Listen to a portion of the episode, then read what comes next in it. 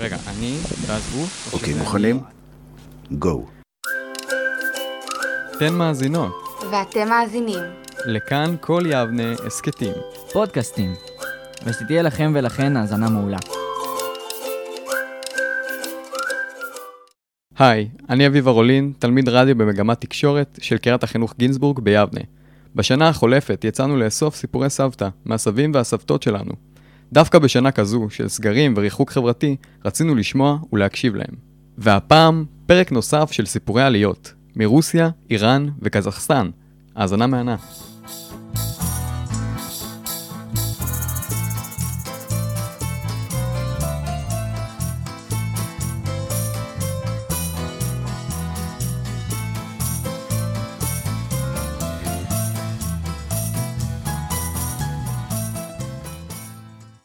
שלום, כאן אריאל שפיגל, וכאן נמצאת איתי גם אמא שלי. ויקטוריה, שלום, נעים מאוד. והיא תספר את סיפור העלייה שלה מרוסיה לישראל. אני ומשפחתי התגוררנו בעיר קלינינגרד בצד המערבי של רוסיה. הייתה לנו אפשרות לעבור לארצות הברית, אבל בכל זאת בחרנו לעלות לארץ, לארץ ישראל, מסיבות ציוניות. אנחנו עלינו לארץ באוקטובר 1992, עלינו יחד עם ההורים, אחי, סבא וסבתא. האם עליתם מסיבות מסוימות? כן, היו לנו, עלינו מקשיים כלכליים.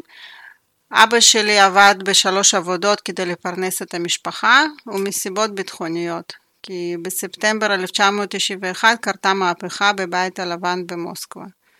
כשעלינו לארץ הייתי בת 17 ואחי היה בן 13. הגענו לעיר חולון. התחלנו ללמוד עברית ובאולפן, ואחי התחיל ללמוד בבית ספר בחולון. לאחר כמה חודשים אני נסעתי לקיבוץ להמשיך ללמוד עברית. איך ההורים שלך הסתדרו? הוריי התחילו לעבוד לאט לאט, למדו שפה חדשה. לאחר שנה עברו, עברנו לגור בעיר בת ים. ההורים שלי למדו ארבע שנים באולפן ולא יכלו להתקבל לעבודה לפי המקצוע שלהם שהם עבדו ברוסיה. אימא שלי הייתה מורה בבית ספר יסודי ואבא שלי היה מהנדס תקשורת. אבל בכל זאת לאט לאט אנשים עזרו להורים שלי למצוא עבודות ולהתחיל לעבוד, לעבוד ולהתפרנס.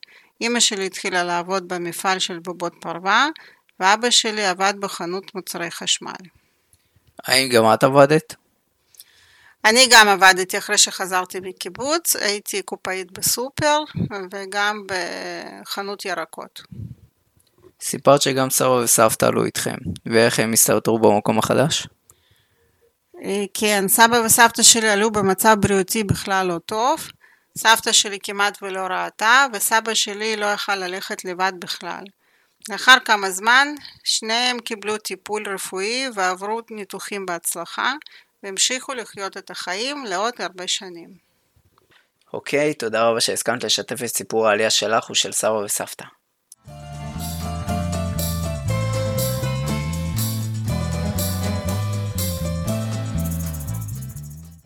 שלום לכולם, אני ניקול בלאז' ואתם מאזינים לרדיו כל יבנה. אז היום במסגרת ספיישל סיפורי סבתא, הזמנתי את סבתא שלי שתספר את סיפור העזיבה שלה מאיראן. בעבר היחסים של ישראל ואיראן היו טובים, והרבה יהודים וישראלים היו גרים שם. אך בשנת 1979 חומני עלה לשלטון והתחוללה מהפכה שבמהלכה גורשו בין היתר היהודים והישראלים. סבתא שלי, שהיא אימא של אימא שלי, הייתה בין הישראלים שגורשו והיום היא תספר לנו את הסיפור שלה. היי סבתא, מה קורה? טוב, בסדר. מעולה. אז uh, לפני שאנחנו מתחילים, אני רוצה לקחת אותך ככה קצת אחורה, לתקופה שהיית גרה באיראן. אני רוצה שתספרי קצת על הבית שלך, איך הוא היה נראה, ואיך השגרת uh, יום-יום שלך הייתה מתנהלת. כן, אז uh, ככה, הבית שלי, אנחנו קנינו אותו, כן? זה שלנו. גרנו במקום מאוד יוקרתי, היו שם גם uh, כמה משרדים של uh, חברות של ישראלים. והיה לנו גם uh, בריכה למטה ובית כזה עם שלוש-ארבע קומות ובריכה למטה. עכשיו, השגרה עברה ככה שכל יום יש עוזרת צמודה uh, בבית, מבשלים, מנקים ביחד, ככה uh, היינו מתארחים וגם מארחים שלי מ- מהבית ספר. זה, זה תמיד ככה, ולפעמים גם יוצאים לבלות. גם לבלות ביחד אה, כל מיני, למשל, במקומות היה לעשות ice אה, skating, זה מה שאני זוכרת הכי הרבה. זהו. סבתא, בתקופה שלפני המהפכה, איך האיראנים התייחסו אלייך בתור ישראלית? יצא לך לחוות איזושהי גזענות מצידם? אה, לא, בכלל בכלל. היה יחס חופשי, נהדר, מכובד, גם לישראלים וגם ליהודים. שניים ביחד. כי זה יחס אחר גם ליהודים וגם לישראלים. יחס נהדר ונחמד והכל בסדר. עכשיו סבתא, אני רוצה לשאול אותך, בתור ישראלית שהייתה גרה באיראן, איך הרגשת שחומני עלה לשלטון? האמנת שהמצב יידרדר עד כדי כך? כן, אז אה, היו מהומות ברחוב, כל הזמן אללהו אכבר, אללהו אכבר, אנחנו רעדנו, רעדנו יותר מהיהודים, הישראלים, רעדנו מאוד מאוד. ודרך השגרירות, כי אני ישראלית, אז אה, דרך אה, חברים, אז הבנו שזה הסוף. המלך, כל המלוכה, המלך, הוא כבר ברחו, הלכו ללונדון, בחוץ, ודרך השגרירות ידענו ש, שזה הסוף, שאחרי שרואים כזאת התפרעות ברחובות ועל הגגות, אז אה, אנחנו, אה, זהו, ידענו שזה הסוף. סבתא, אז עכשיו אני רוצה לעבור על תהליך העזיבה שלך. אה, את בעצם יצאת מהמטוס שהוא המטוס האחרון שטס מאיראן לישראל. את יכולה לספר לי קצת פרטים? אה, השגרירות עדכנה אותי שזה מטוס אל על אחרון אחרון, ממש שיש אל על, ואני לא רציתי בהחלט להפסיד אותו, אז ארזנו כמה מזוודות וברחנו, זה הכל, סגרנו את הבית עם כל הרהיטים וכל הדברים שלנו, שלוש ארבע מזוודות וברחנו. כי אנחנו אה, ידענו, ידענו שאי אפשר כבר לחזור וגם הפחד, אה, אפילו אם אחר כך היו אומרים לי בסדר וזה, זה, זה פחד היה מאוד לראות את השנאה בעיניים שלהם ומה עוצר, והם יודעים בדיוק מי יהודי מישראלי, זה היה מפחיד, מפחיד לגמרי. אז למה בעצם לא עזבת יותר מוקדם? אה, כ- כן, כי בע- בעלי לא עשה. לגמרי. הוא האמין, לא, הכל יהיה בסדר, הכל יהיה בסדר. סוף העולם אתה רואה ברחובות, כולם הלכו, ואני מפחדת, אבל לא רציתי להשאיר אותו, עד שבסוף גם הוא פחד, ובסוף הבאתי אותו, אה, זאת אומרת, לארץ. הבנתי. וסבתא, במבט לאחור, האם את חושבת שהתנהלת בצורה הטובה ביותר בהתאם למצב? הטובה ביותר, הטובה ביותר. אז הטובה בלי. חרטות? זה היה מפחיד, ממש לא. למרות שעזבנו, אה, אני, אדמות ומשרדים ואיזה בית, אה, ו- וכל זה היה בלתי אפשרי להישאר, בלתי אפשרי. במיוחד לישראלים, במיוחד, במיוחד. הבנתי. תודה רבה, סבתא. אין בעיה, אוקיי. ביי, יום טוב. ביי, ביי.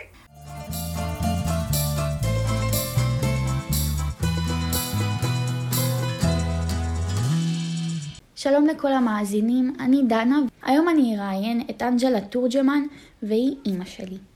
היי אימא. היי. אז הסיפור שלנו הוא בעצם העלייה לארץ שלך ביחד עם סבא וסבתא.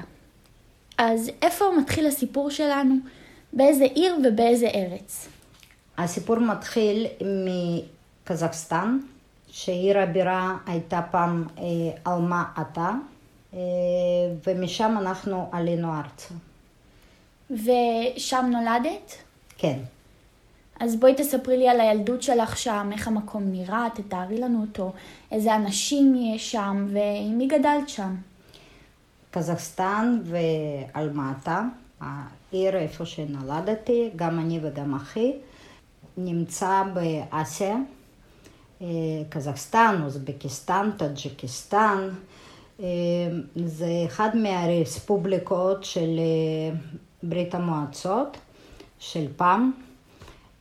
עכשיו זה קזחסטן כמו מדינה. עברו לשם מלא אנשים בזמן מלחמת העולם השנייה. גם יהודים, גם רוסים, גם פולנים, גם אוקראינים.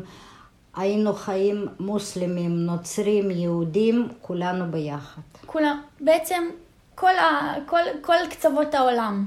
כל קצוות העולם אה, ברחו לאוזבקיסטן ולטאג'יקיסטן ברחו מנאצים. מאיפה? מהנאצים, אוקיי. מהנאצים, כן. איך, איך המקום נראה, הנופים, המקומות שגדלת עליהם?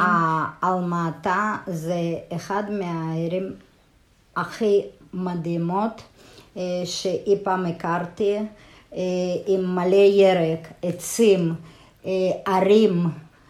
יש שם מקום של בינלאומי של סקי על הקרח, מלא מים, מלא שמש, מלא אור, עיר מדהימה.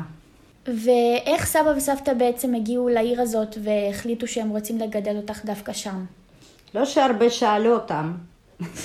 בזמן מלחמת העולם השנייה העבירו את סבתא עם אחותה ואימא שלה יחד עם מפעל שעבד סבא שלי מרוסיה הלבנה, מבלארוס.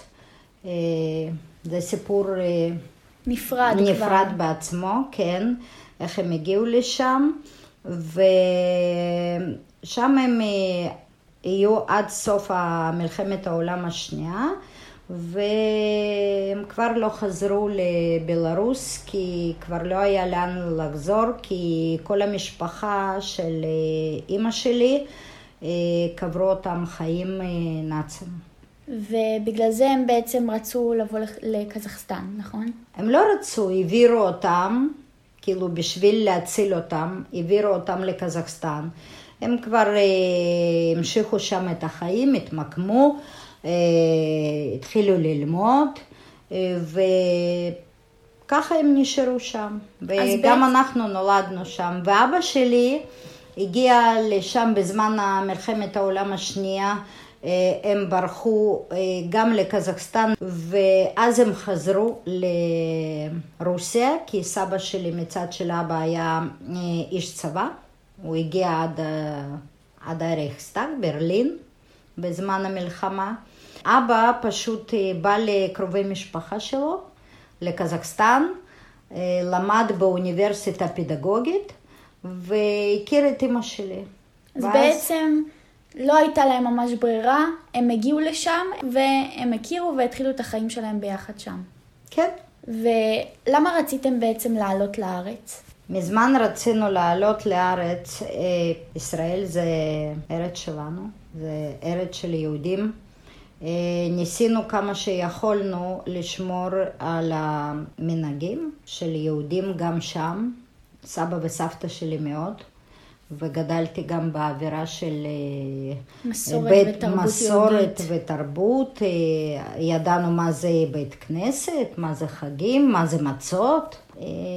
רצינו מאוד לעלות ולא היה, לא הייתה אפשרות. יחד עם זאת שאנחנו גדלנו כולנו ביחד שם, מוסלמים, רוסים, יהודים, תמיד הרגשנו את הנקמה ביהודים.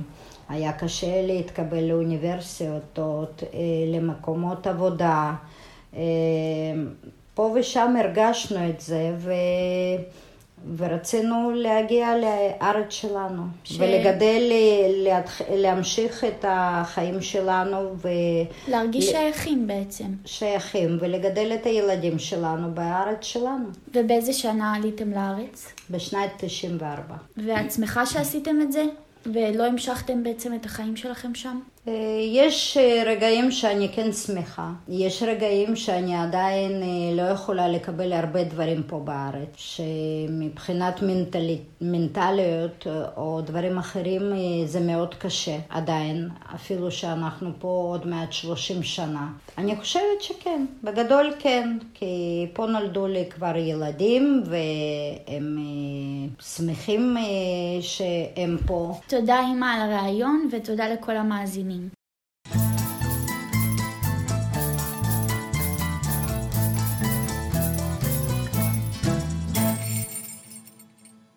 תודה לאריאל שפיגל, ניקול בלאז' ודנה תורג'מן שהביאו את הסיפורים. זהו להפעם, מקווים שנהנתם. אנחנו תלמידי הרדיו של מגמת התקשורת בקריית החינוך על שם גינזבורג יבנה. ואם אתם מעוניינים להאזין לתכנים נוספים שלנו, חפשו אותנו בשירותי הסטרימינג השונים, או פשוט תיכנסו לאתר שלנו, קול יבנה.co.il. אנחנו כאן, קול יבנה.